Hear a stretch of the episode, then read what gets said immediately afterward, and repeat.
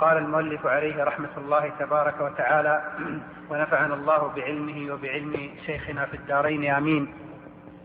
وجميع الأعذار ثلاثة أصناف. أحدها عدم اعتقاده أن النبي صلى الله عليه وسلم قاله والثاني عدم اعتقاده إرادة تلك المسألة بذلك القول والثالث اعتقاده أن ذلك الحكم منسوخ. نعم. و... الحمد لله والصلاة والسلام على رسول الله. وآله وصحبه أجمعين. أما بعد فهذا كما قال المصنف وجميع العذر وسبق الإشارة إلى أن جمهور كلام شيخ الإسلام يتعلق بمسألة الحديث من حيث الثبوت أو من حيث الدلالة. وذكر السبب الثالث وهو النسخ. لكن المصنف كما أسلفت لم يتكلم عن جميع السبب في الخلاف الفقهي أي عن جميع الأسباب وإنما تكلم عن هذه الجهة وهي جهة الأحاديث النبوية من حيث الثبوت ومن حيث الدلالة. قال وهذه الأصناف الثلاثة؟ قال وهذه الأصناف الثلاثة تتفرع إلى أسباب متعددة. السبب الأول أن لا يكون الحديث قد بلغه. فهذا سبب به قد يخالف كثير من الفقهاء في بعض المسائل. فتجد أنهم ربما خالفوا ظاهرا من السنة ويكون السبب متعلقا بعدم بلوغ الحديث لهذا الفقيه. السبب الثاني وذكر المصنف له أمثلة في فقه عمر وغيره من الصحابة فضلا عن من بعده. نعم. قال السبب الثاني أن يكون الحديث قد بلغه لكنه لم يثبت عنده. أن الحديث بلغه ولكنه لم يثبت عنده. لأنه لم يصل إليه إلا من طريق ضعيف. لم يصل إليه إلا من طريق ضعيف ووصل إلى غيره من طريق صحيح. وهذا له مثالات بينة ولا سيما في رواية الأمصار كرواية الحجازيين عن الشاميين عن العراقيين ونحو ذلك. نعم. قال السبب الثالث اعتقاد ضعف الحديث باجتهاد قد خالفه فيه غيره. نعم كأن يكون له شرط في الصحة يخالف فيه الجمهور أو الأكثر من أهل الحديث. فتجد أنه لا يقبل هذا الحديث بهذا السند ويقبله غيره بنفس السند. وهذا هو الفرق بينه وبين الذي قبله. أن الذي قبله وصل الحديث إليه بسند لا يصح. لا عنده ولا عند غيره. ووصل إلى غيره بطريق آخر. صحيح. فيكون بلغه من طريق وبلغ غيره من طريق آخر. أما السبب الثالث فهو أن يكون لإمام ما شرط في الصحة. يخالفه فيه غيره. فإذا بلغه هذا الإسناد لم يعتبره. وإذا بلغ هذا الإسناد غيره إيش؟ اعتبره. فهذا هو الفرق بين هذا وهذا. وأنت ترى أن الحاكم مثلا يصحح كثيرا من الأسانيد التي لا يصححها غيره وهلم مجرى نعم. قال السبب الرابع اشتراطه في خبر الواحد العدل الحافظ شروطا يخالفه فيها غيره. وهذا من جهة القبول لأحاد الأحاديث أو للأحاديث المفردة وليس المقصود بالآحاد هنا بالضرورة الآحاد الاصطلاحية بل يتبين هذا السبب في الحديث الفرد عند المحدثين أو عند متقدم المحدثين فهذا السبب يعد من الأسباب التطبيقية القوية. يعد من الأسباب التطبيقية القوية هي الثابتة في التطبيق بمعنى أن الحديث إذا كان فردا ربما بعض المحدثين ترك العمل به وربما بعضهم عمل به لكونه موافقا لبعض الأصول عنده. وهلم جرا فمثلا إذا جاء حديث فرد على وفق عمل أهل المدينة فتجد أن مالكا إيش؟ يعمل به ويعتبره، وإذا جاء حديث فرد على خلاف عمل أهل المدينة فتجد أن مالكا ربما لم يعمل به وسبق لذلك بعض المثال. فهذا يتعلق بمسألة الأحاديث المفردة وهذه ليس لها قاعدة مضطردة يمكن أن تضبط بحد بل المحدثون المحدثون أصحاب هذا الشأن عن المتقدمين منهم تجد أنهم قد يقبلون بعض الحديث الفرد وقد إيش؟ وقد يردونه مع أن ظاهر الإسناد الصحة مع أن ظاهر الإسناد عندهم الصحة وهم لا يطعنون في رجاله أو في اتصاله بل يكون ظاهره الاتصال ويكون ظاهر الرواة العدل أو العدالة والقبول لكنهم لا يعتبرون الحديث لكونه فردا جاء على خلاف أصل عندهم. وأنت تعلم أن لكل إمام بعض الأصول التي قد يخالفها أو يخالفه فيها غيره. كما أسلفت أن من أصل مالك الاعتبار بعمل أهل المدينة فهذا يقوي عنده بعض الحديث الفرد. لكن هذا الأصل وهو عمل أهل المدينة ليس أصلا عند أبي حنيفة أو إذا قلت في المحدثين ليس أصلا عند أحمد. فلا يلزم بالضرورة أن يكون هذا مقويا عند أحمد كما هو عند مالك. نعم. قال السبب الخامس أن يكون الحديث قد بلغه وثبت عنده لكنه نسيه. وهذا له مثالات. وهذا له مثالات وهو أن يكون قد نسي الحديث. نعم. ومن المثال المشهور قصة عمر في الجنابة أو في التيمم في حال الجنابة. نعم. قال السبب السادس عدم, عدم معرفته بدلالة الحديث تارة لكون اللفظ الذي في الحديث غريبا عن عنده. مثل لفظ المزابنة والمحاقلة والمخابرة والملامسة والمنابذة نعم وإن كان هذا حقيقته ضيق عند المجتهدين أو عند الأئمة. هذا ضيق عند الأئمة فإن عامة الحروف والكلمات هي عند الأئمة معلومة لكن قد يعرض منه ما هو من ذلك.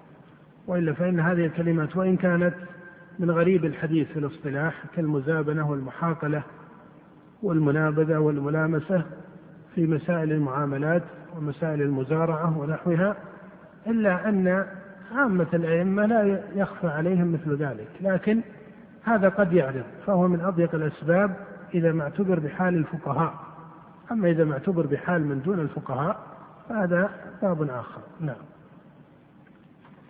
قال السبب السابع اعتقاده أن لا دلالة في الحديث والفرق بين بين هذا وبين الذي قبله أن الأول لم يعرف جهة الدلالة والثاني عرف جهة الدلالة لكن اعتقد أنها ليست دلالة هو السبب الخامس عفوا السبب السادس تأملوا هذا. السبب السادس الذي مثل له المصنف بحرف المزابنة والمحاقلة ونحوها. إذا ما قلت إنه لا يعرفه فهذا كما قلت إنه ضيق ضيقا شديدا لأنك لا تصل إلى في إمام إلى مثل هذا الحكم. لكن الذي هو واقع أن بعض الحروف الغريبة في الاصطلاح هي في سياق كلام العرب مشتركة. هي في سياق كلام العرب من المشترك بمعنى أنه قد يفسر بغير صورة وقد يفسر بغير معنى أو بمعاني تقول مختلفة قد لا تكون متضادة أو متناقضة ولكنها ماذا؟ مختلفة. وهذا هو الذي حصل في مثل هذه الحروف. فإذا كان الحرف أو تقول الكلمة مشتركة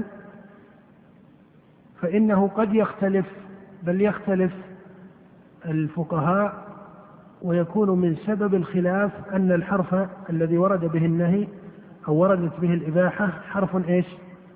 مشترك حرف مشترك فيكون يحتمل معاني ليست متضادة ولكنها مختلفة فمن هنا تجد أن الخلاف يقع. مثل الشغار. ما هو الشغار؟ هذا من حيث هو حرف فيه اشتراك. واضح؟ أن يزوج الرجل موليته على أن يزوجه الآخر موليته. وليس بينهما صداق. هل الجملة الثانية لازمة في حد الشغار أم ليست لازمة؟ ليس المهم أن نصل هنا إلى اللزوم وعدمه لكن المقصود ماذا؟ هل الشغار هو التعاقد بالنية أو بالشرط؟ التعاقد بالنية الشرطية على أن يزوج هذا موليته مقابل أن يزوجه الآخر موليته. هل هذا هو فقط الشغار أم لا بد معه من أن يكون وليس بينهما صداق؟ فإن كان بينهما صداق فليس بشغار. هذه محل تردد كما تعرفون عند الفقهاء. هذه محل تردد عند الفقهاء. لماذا؟ لأن مثل هذه الألفهم لم يختلفوا أن الشغار منهي عنه. أليس كذلك؟ ولكن اختلفوا في ماذا؟ في صيغته وحده لأن لفظه فيه اشتراك. وهل مجرى نعم. والمشترك ترى أوسع من التعبير بالمجمل. المشترك أدق من أن تعبر هو مصطلح آخر بالطبع كما هو معروف لكن الذي أقصده هنا هو الأمور المشتركة. أما المجمل فشأنه أبين نعم. لأن المجمل يبينه ماذا؟ المفصل لكن من الشريعة لكن المشترك في الغالب في الغالب يرجع إلى فقه الألفاظ حدود العربية. نعم. السبب السابع اعتقاده أن لا دلالة في الحديث والفرق بين هذا وبين الذي قبله أن الأول لم يعرف جهة الدلالة. والثاني عرف جهة الدلالة لكن اعتقد أنها ليست دلالة صحيحة. نعم. أنه لا يرى أن هذه الدلالة صحيحة. لا يرى أن هذه الدلالة صحيحة. وأحيانا يتنازع الفقهاء في حديث كصلاة ابن عباس إلى جنب النبي صلى الله عليه وسلم عن يساره قال فأخذني فأدارني عن عن يمينه فهل هذا يدل على أن المصافة إذا كان المأموم فردا لازم عن يمين الإمام أم أنه يدل على أنها سنة؟ هنا الدلالة متنازع فيها بين الفقهاء فالحنابلة يرون أنها لازمة قالوا لأن النبي صلى الله عليه وسلم أداره فأحدث حركة في الصلاة له أي للنبي وحركة لابن عباس وما إلى ذلك مما يدل على اللزوم. ولو كان هذا من باب المستحب لتركه حتى ينصرف من صلاته فيبين ذلك له وتجد أن الجمهور من الفقهاء يرون أن الحديث لا يدل على اللزوم. قالوا لأنه لو كان على اللزوم والصحة لما صحت تحريمة ابن عباس لأن ابن عباس كبر تكبيرة الإحرام وهو عن يسار النبي صلى الله عليه وسلم.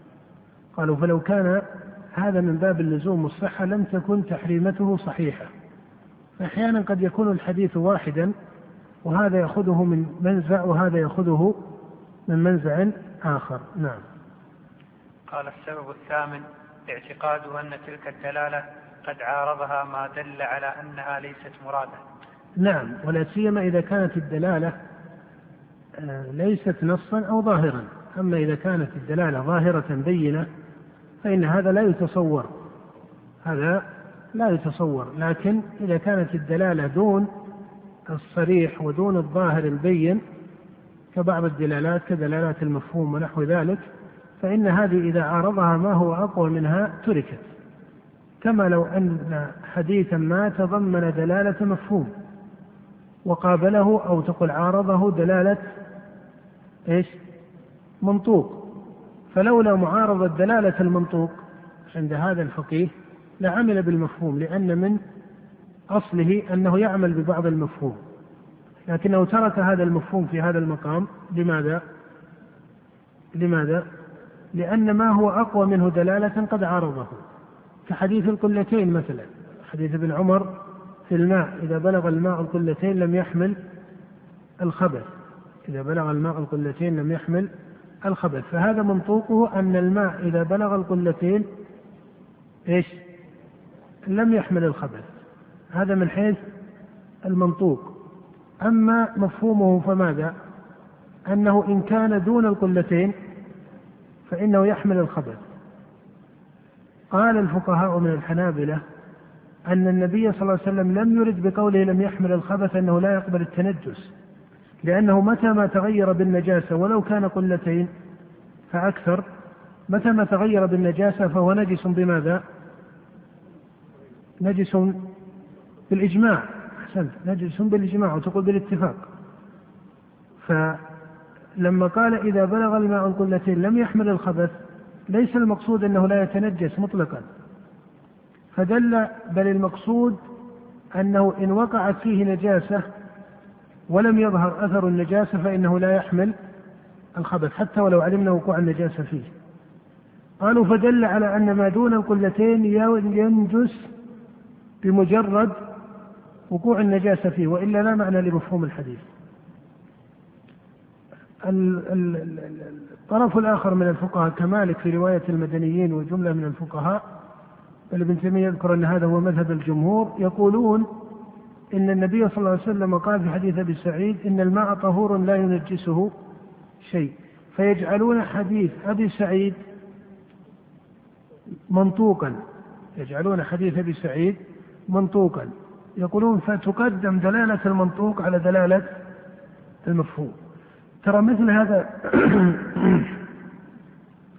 مثل هذا التنظيم في طرق الاستدلال هو فاضل وجيد لكن أنبه إلى أنه ينبغي الا يلج فيه إلا صاحب ملكة في التمييز لأنه أحيانا يتصور فيه البعض الانضباط البين. في تحصيل النتيجة مع أن النتيجة إذا تأملت وجدت أن هناك بعض العوارض التي انقطعت ولم يتفطن لها الناظر. مثلا إذا جئت في مسألة تحية المسجد في وقت النهي وجدت أن ابن تيمية ينظر لها بطريقة فيقول إن أحاديث النهي عن الصلاة أو أحاديث النهي عن الصلاة في أوقات النهي المعينة يقول هذا عام مخصوص. يقول وحديث الأمر بتحية المسجد في حديث أبي قتادة في الصحيحين إذا دخل أحدكم المسجد فلا يجلس حتى يصلي ركعتين. يقول إنه عام محفوظ. يقول إنه عام محفوظ وهذا عام مخصوص. بماذا خص؟ يقول خص بالفريضة فإن الفريضة تقضى في وقت النهي. يقول خص عند أكثر الفقهاء بصلاة الجنازة. خص مثلا بركعتي الطواف حتى عند الحنابلة وعلى الصحيح من المذهب أن ركعتي الطواف تفعل ولو في وقت النهي وإن كان في المذهب ما هو أو في المذهب أكثر من قول كما هو معروف فجعل النهي عاما ماذا؟ جعل النهي عاما ماذا؟ مخصوصا خصت منه صور وجعل حديث إذا دخل أحدكم المسجد فلا يجلس هذا عموم جعله عاما محفوظا والقاعدة أن العام المخصوص أقوى أو العام المحفوظ؟ المحفوظ. القاعدة الأصولية أن العام المحفوظ مقدم على العام المخصوص. أنا الذي أقوله هنا أنه ما هو الإشكال في القاعدة. الإشكال في صدق القاعدة على المثال. حقيقة في نظري أن أن تطبيق القاعدة على المثال في تردد. لماذا؟ لأنك حين تقول إن العام في النهي مخصوص هذا لا جدل أنه مخصوص. لكن حين تقول تنبه لهذا حين تقول إن حديث أبي قتادة عام محفوظ قولك عام محفوظ استدلال بمحل النزاع. قولك عام محفوظ استدلال بمحل النزاع. من قال إنه محفوظ؟ من الذي قال إنه محفوظ؟ الجمهور لا يقولون عام محفوظ الجمهور يقولون كما قالوا في الأول يستثنى منه قضاء الفريضة. فيقولون في حديث أبي قتادة يستثنى منه أوقات النهي فهو عند الشافعي ورواية عن أحمد التي يختار شيخ الإسلام أنه عام محفوظ لكن عند الجمهور يرونه عاما إيش؟ مخصوصا مخصوصا بماذا؟ بأوقات النهي فهل هناك اتفاق فقهي على أن حديث بقتادة عام محفوظ؟ ما معنى أنه عام محفوظ؟ أنه باق على عموم لو كان عاما محفوظا ما وجد في المسألة خلاف. أليس كذلك؟ لو كان عاما محفوظا لما وجد في المسألة خلاف. لأنك تقول إن الذين يمنعون صلاة تحية المسجد في أوقات النهي لا يجعلونه عاما محفوظا بل يجعلونه عاما مخصوصا بأوقات. هنا ليس الإشكال في القاعدة. الإشكال فيما في التطبيق. فأحيانا ترى مسألة التطبيقات هذه مسألة قابلة للنزاع كثيرا. ولا تعتبر أنك إذا جئت بقاعدة أصولية هذا إذا صدقت القاعدة أنها قاعدة. أحيانا المشكلة ما هي قواعد ضوابط لبعض المذاهب. أحيانا هي ضوابط لبعض المذاهب. مثل أحيانا البعض يقول ما ثبت في النفل في الفرض ثبت في النفل. هذا ليس بالضرورة أنه قاعدة مضطردة. يعني القواعد اللازمة هي كقاعدة اليقين لا يزول بالشك العادة محكمة المشقة تجب التيسير الضرر يزال هذه القواعد هي الجوامع. ولذلك بعض كبار الشافعية قال إن مدار فقه الشافعي على خمس قواعد مثل هذه القواعد الكبار. اليقين لا يزول بالشك المشقة تجب التيسير الضرر يزال إلى آخره. العادة محكمة. أحيانا يفرق بينه وبين ما يسمى ضوابط فقهية لبعض الفقهاء. جعل نظم قاعدة. أو أحيانا من مفصل قواعد الأصوليين مثل هذه الترددات بين الدلالات العامة المحفوظ العامة المخصوص أيهما أقوى إلى آخره. هذا في الجملة جيد لكن لا بد أن يحرر تحريرا منضبطا. لا بد أن يحرر تحريرا منضبطا. على كل حال السبب الذي بعده. السبب التاسع. اعتقاده أن الحديث معارض بما يدل على ضعفه أو نسخه أو تأويله إن كان قابلا للتأويل بما يصلح أن يكون معارضا بالاتفاق مثل آية أو حديث آخر أو مثل إجماع وهذا نوعان. أحدهما أن يعتقد أن هذا المعارض راجح في الجملة فيتعين أحد الثلاثة من غير تعيين واحد من منها. يعني يكون الفرق بينه وبين الذي قبله أن الذي قبله تعلقت المعارضة بالدلالة لأصل ما وأما في الثاني فأن يكون هنا أي في السياق أكثر من حديث. أن يكون هنا أكثر من حديث أو أكثر من أثر. أكثر من حديث أو أكثر من أثر. يعني الآن هل حديث أبي سعيد مقابل في رفع الحكم لحديث القلتين؟ أم أنه تحت تكييف من أوجه الدلالة؟ أيهما؟ هل أحدهما مثبت والآخر نافي على التصريح؟ الجواب لا تحت تكييف فقهي. جعلوا هذه الدلالة مقابلة لهذه الدلالة. لكن إذا جئت التعارض بين الإثبات والنفي ونحو ذلك فهذا من مثاله ما يتعلق بمس الذكر. فتجد أن حديث بسرى بن صفوان قال النبي صلى الله عليه وسلم من مس ذكره فليتوضأ. وفي حديث طلق بن علي وكلاهما في السنن والمسند قال النبي صلى الله عليه وسلم إنما هو بضعة منك. سئل عن الرجل يمس ذكره في الصلاة فقال إنما هو بضعة منك. هذا التقابل ليس تقابل تكييف في الدلالات كما قلنا في حديث القلتين وحديث أبي سعيد. واضح؟ ومن هنا تجد أن من أهل العلم من يقدم هذا إما لكونه أقوى ثبوتا عنده إما لكونه مبقيا على الأصل إما لكونه آه، جرى عليه عمل جملة من الصحابة إلى آخره. فتجد أن هناك أسبابا في التقديم. ولهذا تجد أن بعض الفقهاء عمل بهذا وبعض الفقهاء عمل بهذا. نعم الذي بعده. ومنهم من قال هذا منسوخ بهذا وهلم جرا نعم. السبب العاشر معارضته بما يدل على ضعفه أو نسخه أو تأويله مما لا يعتقده غيره أو جنسه معارض. نعم. لا يكون أن يكون المعارض ليس بينا لم يجتهد وإنما هو من أصله الخاص. وإنما هو من أصله أي من أصل الفقيه الخاص. هذه الأسباب العشرة هذه الأسباب العشرة هي التي جمع فيها المصنف رحمه الله ما أراد ذكره في مسألة السبب في اختلاف الفقهاء